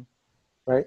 Because if you have any power over me, even even to forget about to to uh, you have the exclusive right to use violence against people. But you even if you could just like harm me a little bit economically, you should be the most upright, righteous person that we could find to appoint to that position. And it has to be by consensus, and you should be removable. Mm-hmm. This is never going to happen with law enforcement. It's never going to happen with any Western government system. Yeah. Um, and and this machine is too big anyway. I mean, we're talking about a country of 350, 370 million people. Yeah. It's it's this is this is this is unrepairable, mm-hmm. and it's actually only been growing. So there's more cops every year. They have more power every year. They you know they pass stuff like the Officers Bill of Rights, which you know you shoot somebody, you don't have to talk to anybody for 72 hours. You get union protection. Um, there's stuff there's stuff like called qualified immunity where as long as you were kind of reasonably thinking that you were doing your job, even if you were wrong, you're immune. Mm-hmm. And even if you even if you get sued for a wrongful death or an injury or an assault or anything, you don't pay it. It doesn't come out of your department's budget. It's just taxpayer money. Yeah. So then they just raise taxes, property taxes, to get more money next year, so they can buy those MRAPs from the, from the Marines and you know they can buy spiffy cam, cam camouflage uniforms. It's becoming more and more militarized every year. This police problem is not going to go away. Mm. Wait, Um, Alex, I have a question. So, what if, um, like, does uh, underfunding the police departments? Do you think that's a good solution? I think it's a fantastic solution. It's never going to happen. it's Uh, like trying. It's like especially in places in, in mobbed up, and I mean that literally, mobbed up places like New Jersey, where the unions are super powerful and super Mhm. connected. Right? It's it's kind of like trying to cut teacher salary. And I'm Yeah. not comparing teachers to cops, but it's like it's like try- Oh on. It's like trying to cut teacher salaries, right? I, no, there's no way. They only go up. Mhm. You can't cut their benefits. You can't cut their salaries. You can't fire them. Uh, what about this new movement that I'm seeing around in the marches, which is like I hate to use this word, but low, woke li- law enforcement? And I saw this guy, you know, had the whole look of a cop, city cop, accent, you know, Brooklyn accent, everything. Basically, giving a speech on the importance of Yeah, that guy's actually the number. window He's the number one ranking officer in, in New York Yeah. City. wow. He's a politician. Yeah. Mm. The other thing is, I think it's window dressing, right? Even if, even if you look at like the civil rights movements in the '60s, Mhm. almost uh, immediately afterwards, uh, they started the war on drugs. They started these campaigns that, hey, like once you got your rights, we're going to criminalize certain behaviors uh, to adapt to that new reality. So I think even now, right, like it's it's just going to shift. Something's going to shift. You'll have police marching with protesters, but there's going to be some shift where things still perpetuate, and and that's been going on for 300 years. But here's something though. But I mean, you- you're go- we're now going into people's intentions, and we want people to change, or we want change, and then when the actors who are the people bringing harm or associated with the people bringing harm actually try to do something, we say it's window dressing. So then why should they try if that's the reaction of people? Alex. So so my so here's here's here's the per. You know how there's that um, only a few bad apples thing that everybody talks about Yeah. when it comes to police. Some people use it to defend it, some people use it to mock it. Yeah. Absolutely not true at all, and and I'll tell you why. The job of the police is to not to prevent crime, Mhm. to bring safety. That's allegedly what they're what they're what they're supposed to be doing. So it's not that oh we had one or two bad cops in our department. You're gonna tell me nobody ever noticed? Yeah. You should have arrested him. Mhm. Every cop that knew and didn't do anything is also a criminal who is not even fulfilling the oath of his job and is allowing crime to happen without doing anything. Mhm. But I talked to him in the locker room. I said, "Listen, stop kicking people in the face when they're handcuffed." And you know, I hope that he would listen, and he said he would try. Like this is, it, I- I hate to paint a broad brush on, uh, on any group of people, but there's something about either the people that are attracted to this job or what happens to you on the job or a combination thereof. I mean, you know, the domestic violence rates among police officers, astronomical. Mm. The alcoholism. And it's not because the job is that stressful. Most cops are having, uh, most cops that I know, they have a good time. They get, they get themselves stressed out and, and hyped up when they're going to arrest somebody because they just get really aggressive, right? But it's not that they're spending their day really stressed out. Surgeons have really stressful jobs. Hmm. They don't go home and beat their wives. Okay, how about the this idea though that when they do speak out, when a cop does speak out, and even if he knew, what was he supposed to do? Right? Arrest the person. As he has the power to arrest that guy. He, he's You gonna. saw him as committing an assault. Put him in cuffs. But he won't because that's his brother in blue and they have a thin blue line. Hmm. They even violate the U.S. flag code and make up their own flag with that's black and blue, which is a violation of the flag code. Uh, one guy kneels down. He's the worst person ever because he doesn't stand for the for the for the thing. These guys change the colors of the flag to to their own gang colors. It, it, it sounds that's, like a that's mafia. a. I actually never thought about that. it sounds yeah. like a mafia. Yeah, no, the fact that one guy kneels down and that's complete disrespect. But this whole thing they they've they violated the flag code and changed the flag. I never mean- knew, even knew thought about that as a law. and and, and so again i'm saying this as i when i was going into work i used to hang out with sheriff's officers all the time nice guys on a personal level i don't know if any of them were good at their job i don't mm-hmm. know if any of them were good cops who did their job effectively who didn't look the other way because it was their cousin's boyfriend or who you know didn't maybe that guy didn't like Polish people and Mhm. you know picked on Polish. Like I don't know that I've met a single one that was good at their job. Maybe they're great people outside of their job. Maybe they should have other jobs.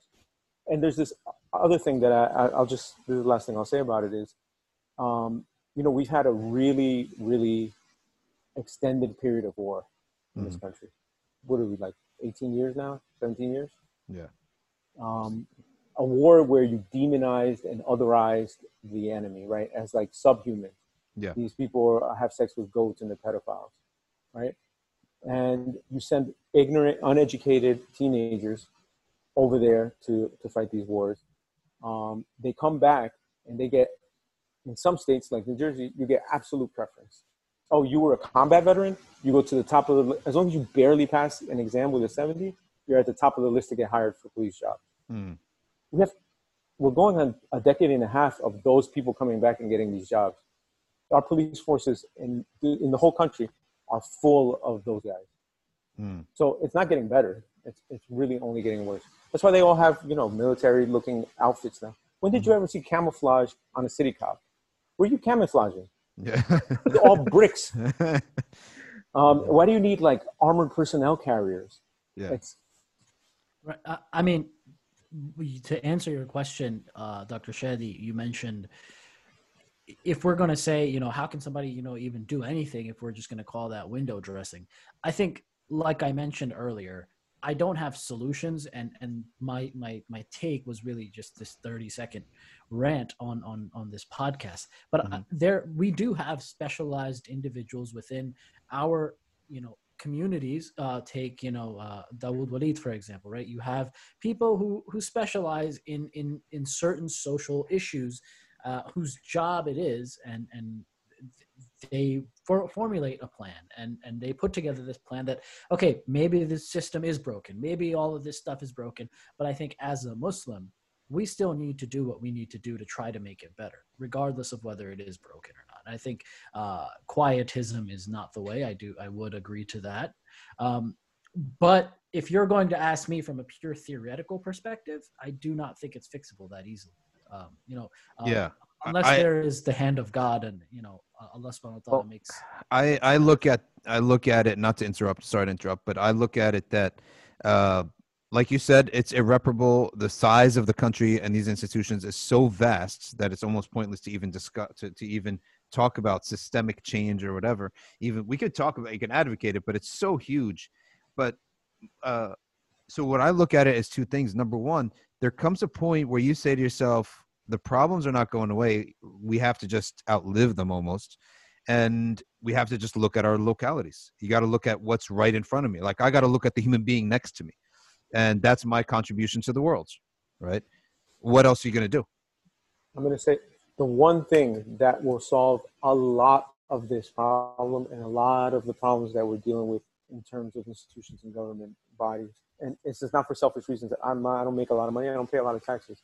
But man, we gotta, we gotta, we gotta reduce our, the money that they take from us and that they use against us. Yeah, Like, you know, your property tax is 90% of it goes to, it doesn't go to like the DPW and stuff. It goes to teacher salaries Yeah. and to cop salaries. Yeah. That's it.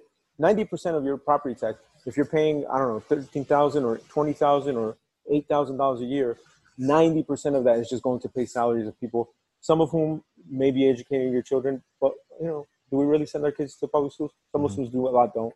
And to people that we sometimes are afraid of, sometimes, you know, you see them, you see them in your, in your, in your rearview mirror, you get nervous.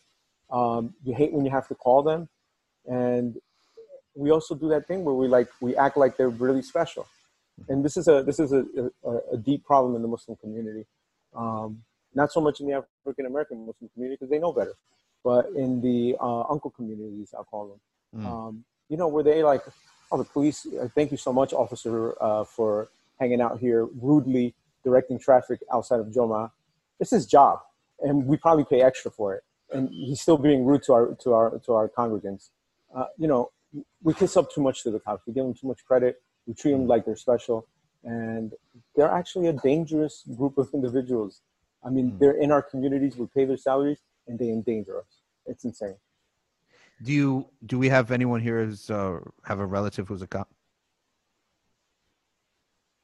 Anyone? Sheikh Amin's son, right? I do. I do. I have. a- I have a brother-in-law that works in uh, in law enforcement. Yeah, and uh, and Sheikh Amin's son and his wife too is a cop, right? So how do we go about uh, di- going about um, having these ideas when we know people who are cops? Like you said, they're outside of individually. You know, it's I only socialize with the individual. I don't not know what he's doing on his job, right? I mean, I know people who were hedge fund managers. That doesn't mean like you know they all they agree with the whole system. Well, I mean, you could have good cops, right? I don't think that's what Alex Yeah. is saying. I think what he's saying is that the just like the teacher unions. I mean, the teacher unions are horrible. You know, um, I used to be all for public schools, but now I've completely changed my mind. Just like that, like when you have this huge structure protecting all these bad people, same thing with the police system. I think that's what Alex is trying to say. Like individually, there could be like you know cops that are nice or help people out. I don't think that's the that's what Alex was saying. Hmm. No, I think the power position attracts a certain type of personality. And what I was saying for sure is that in it doesn't matter if if I wanted to be a cop, right? Say I was younger and I wanted to go take and, and I I crushed the exam and I was ready physically fit, ready to go. I, I would never get on the list unless I had a connection because they're all going to be guys that came from Afghanistan who have an idea of this uniform is us and everybody else is bad and not even fully human and we have to protect our guys Hmm. it's a gang mentality. And wallahi, Yeah. it is. And, and that's been happening, like I said, since people have been coming back from Afghanistan and Iraq Hmm. and everywhere else that we're out killing people. That- Well, you the- have people that you have people that are like crossing your children in front of their school who have murdered innocent civilians overseas. and aside from them to become an officer and this is again not a put down on anyone who is an officer uh, there's not a lot of uh, you know you know i don't think there's going to be a lot of intellectual rigor uh, in the New training Jersey- to to begin with yeah. In New Jersey, you need a high school diploma or a GED.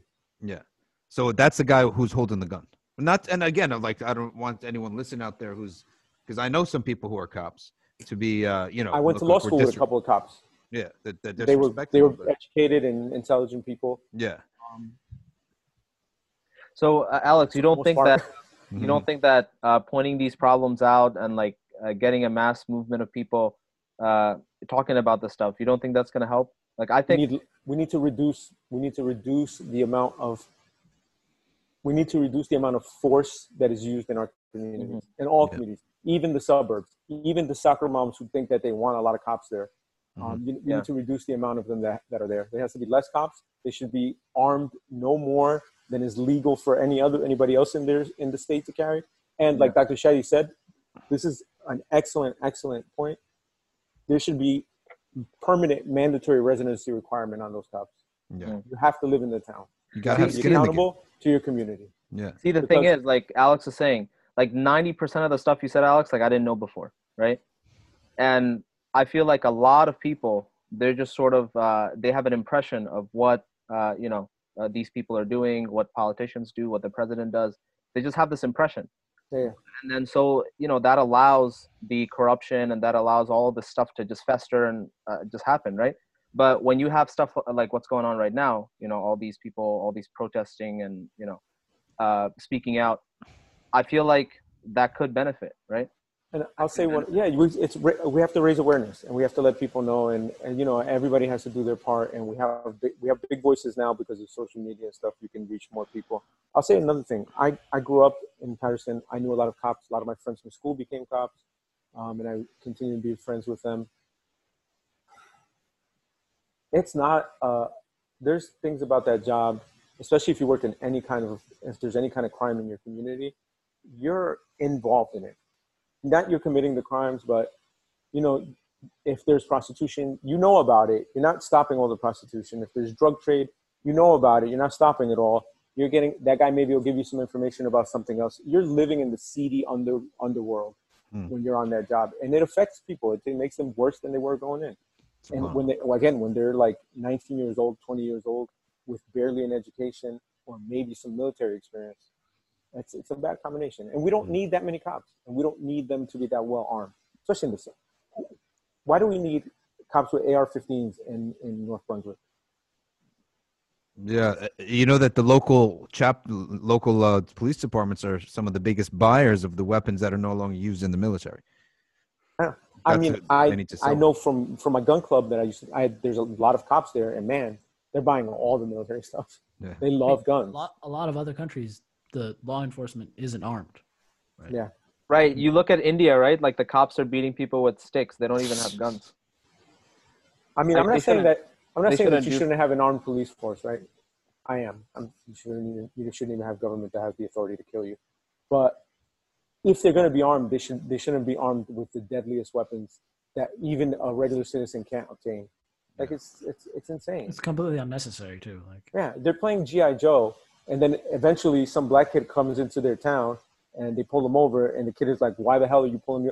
The twentieth time this year, and he gets loud, and they go, they pull him out of the car, and eventually he's he, and and now you got it, he's dead.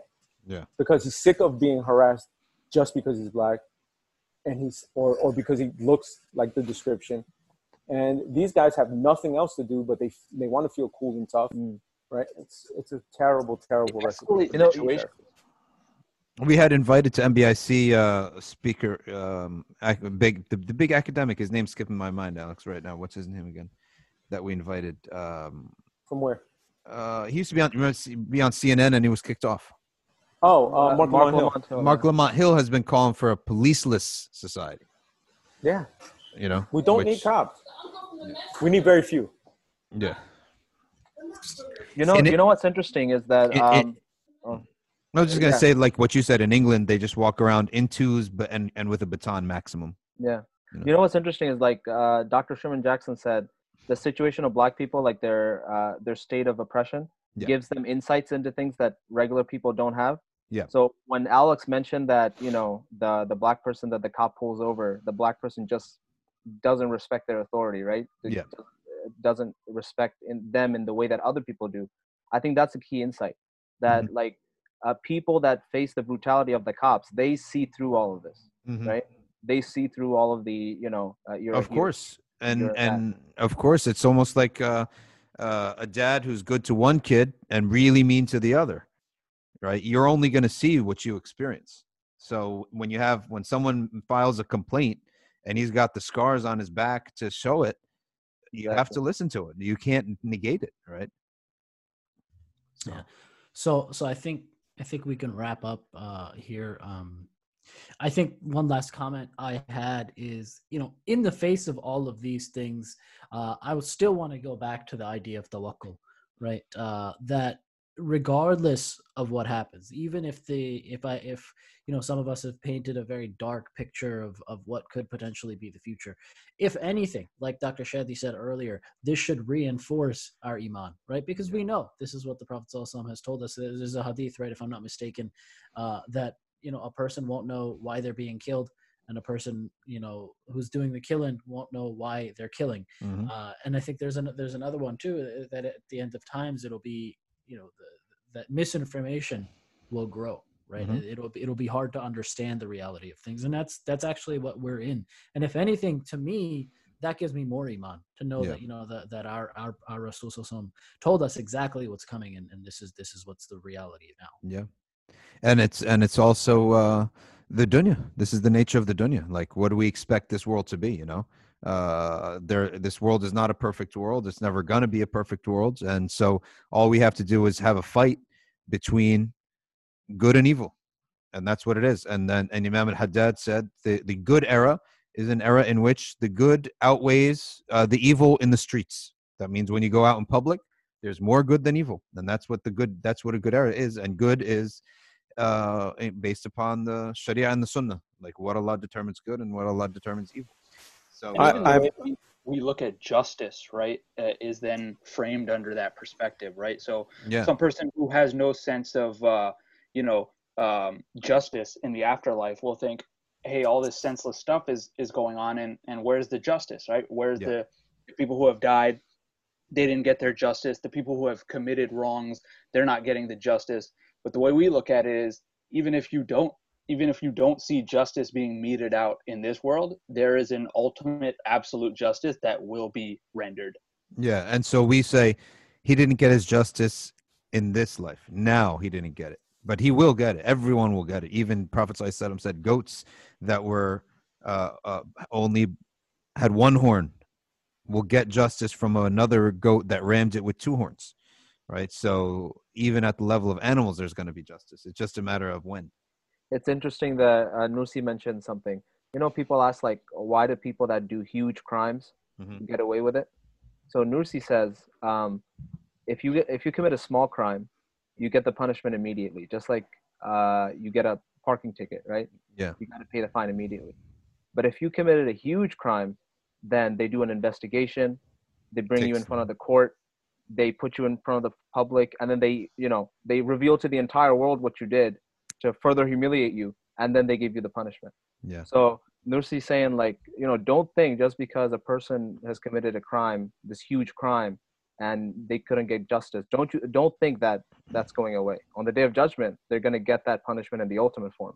And and the other reason why sometimes punishments are delayed and not even meted out in this life is because there are a lot of innocent people who rely and live their lives, uh, you know, on the backs Mm. of or under the roofs of tyrants.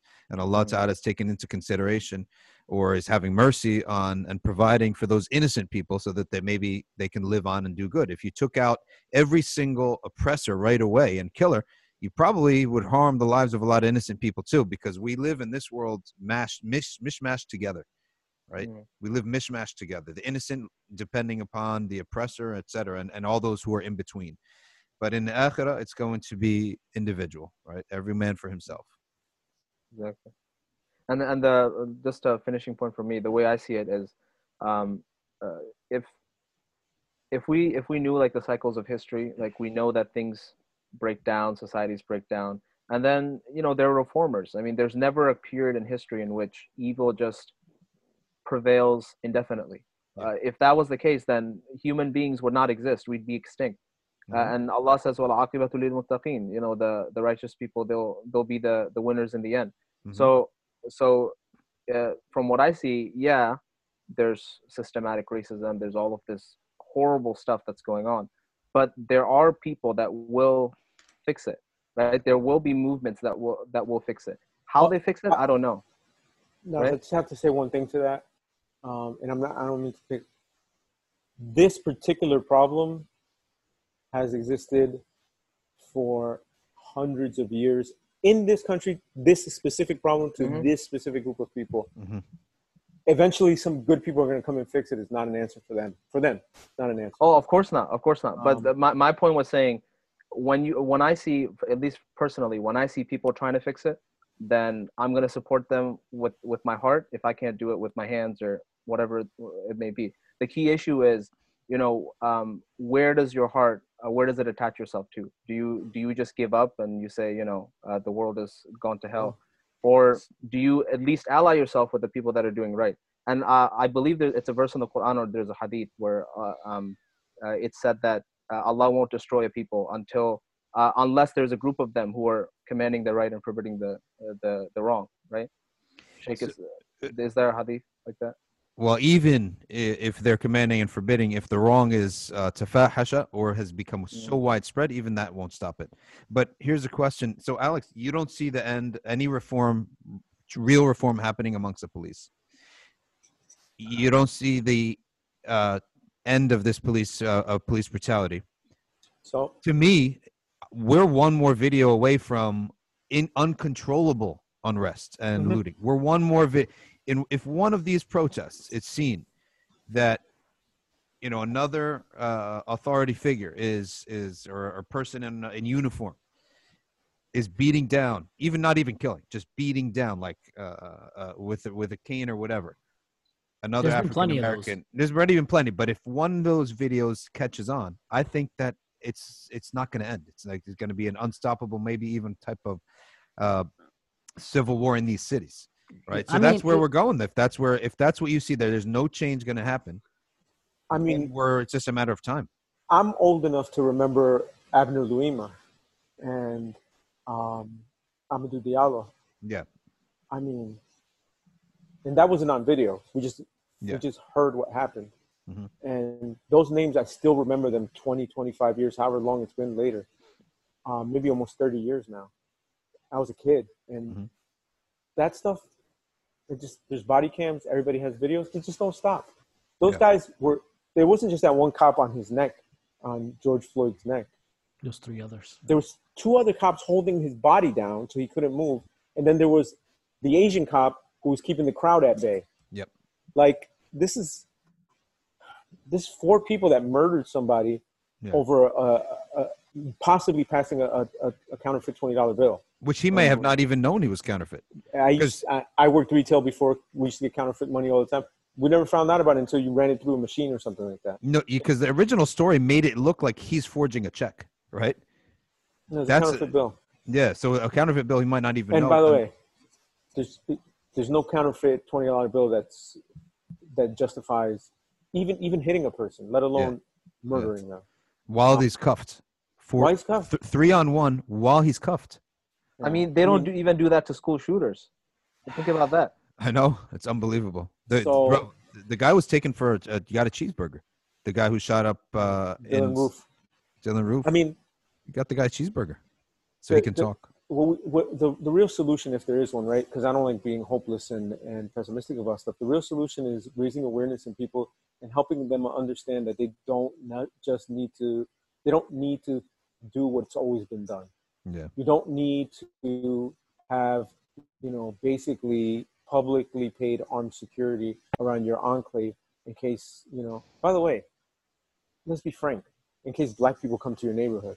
Like, not maybe not the, the black accountant that lives next door and you like him, he's cool, but like, you know, those blacks. Right? That's why the, that's why the police are in a lot of these suburbs, just to keep people from outside of the suburbs from even passing through your neighborhood. Mm. Um, and again, I'm not talking about white people. I'm talking about people who feel above it. Um, there was some commentator, I, uh, it's an ex NBA player or NFL player. I don't know who the hell he is. When the pro- when the protest first started, he was he said yes, burn all that effing stuff down, right? And then literally a, a day and a half, two days later, they were in his neighborhood, and he said, "This is a gated community. They're climbing over the fences. So why are the police not getting these animals away from me?" wow. He's black. So Mm. the problem is that pe- people need to stop being so fearful of each other. Be less fear, be more fearful of the real dangers, dangers to our country, not just to you individually. Because that's the other thing. A lot of people feel like they don't have any skin in the game because cops don't bother them. Yeah, that's if what they get pulled over, if they ever get pulled over, it's usually uh, you know try to slow down or hey, you know your thing is expired, you should update it. It's by the way, I'm particularly this this is relevant. I'm particularly happy. There's so many Muslims in my neighborhood. I just moved recently. Oh, all over mashallah. this place. I just saw uh, Rasul uncle. Mashallah. Yeah, he said salam alaikum. That's when I, that's why I left the, the chat. My wife was calling Oh, me. I thought something was going on outside, but it's just that he was walking by. He lives around the corner. Yeah. So so no, I just think people need to just start thinking about the world differently, right? Start not accepting that you need to be ruled and controlled and protected. We- We're going backwards on that, and I think people need to wake up and realize that it's not actually going to help you. You know, if Yeah. if I put you, if I lock you in your house, if I lock you in a, in a room with bars on the windows and slide you some food every day, you'll be safe. Yeah. You'll be protected, but you're not living any kind of life. The people, though, there's an inconsistency. The same people who want to reform law enforcement are the same people who want massive states, right? And the state to do everything for you, Yeah.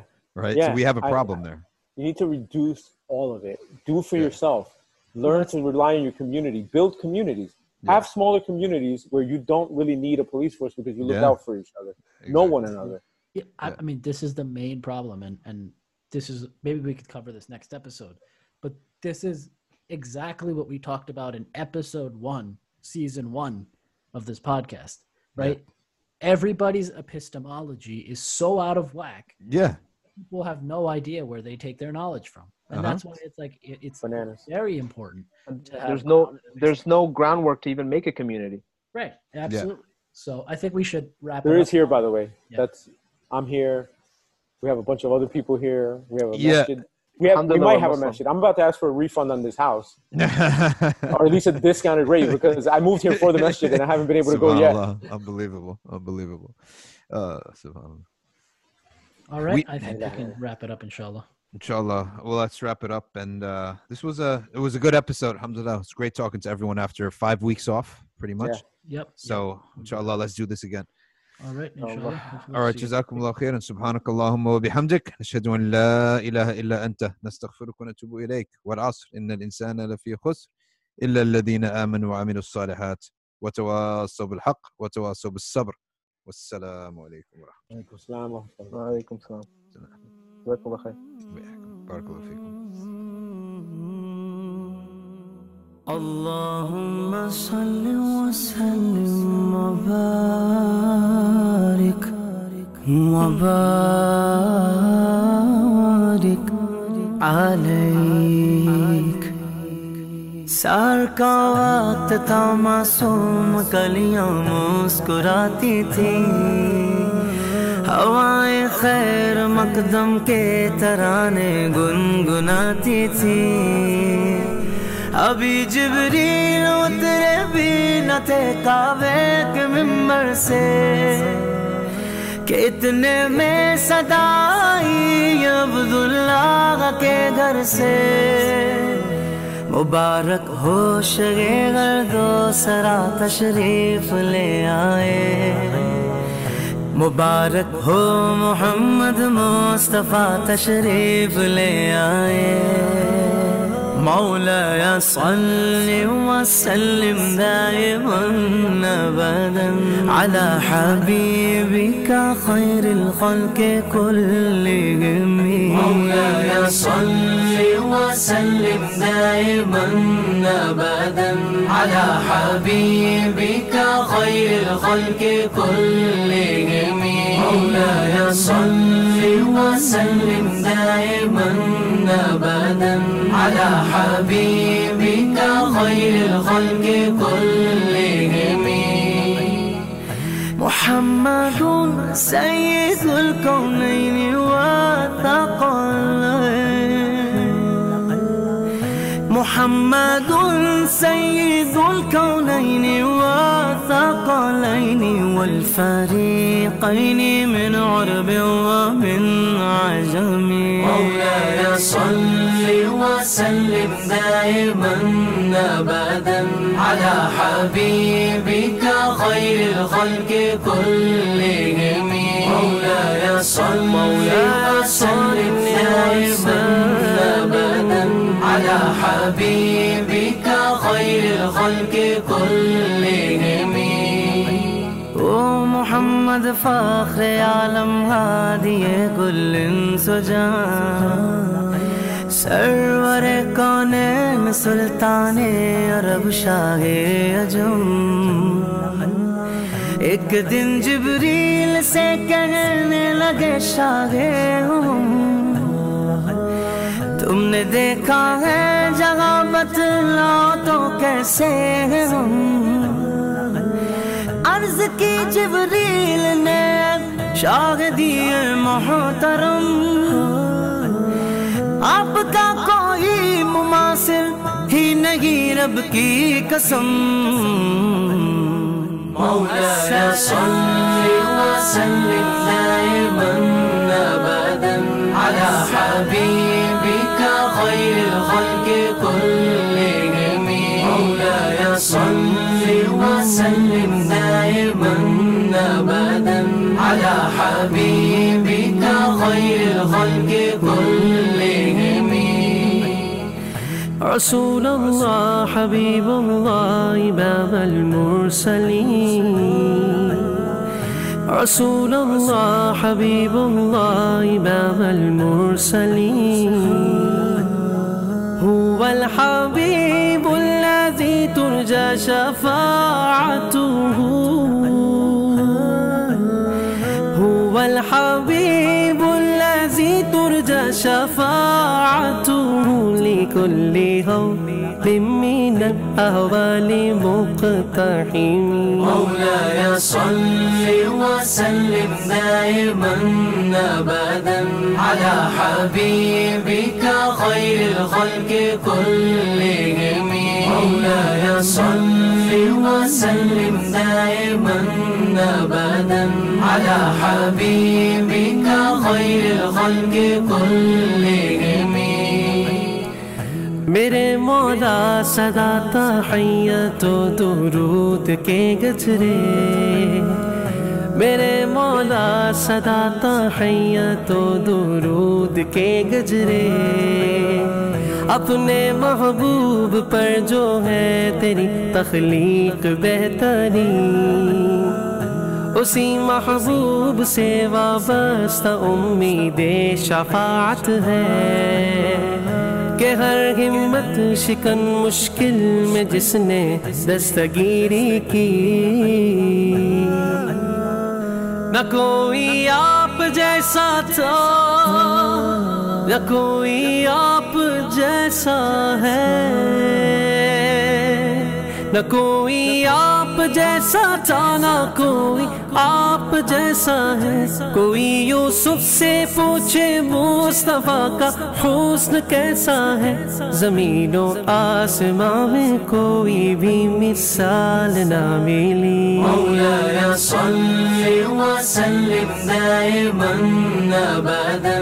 على حبيبك خير الخلق كلهم مولاي صل وسلم دائما أبدا على حبيبك خير الخلق كلهم. رسول الله حبيب الله إمام المرسلين. رسول الله حبيب الله إمام المرسلين. يا رب بالمصطفى بلغ مقاصدنا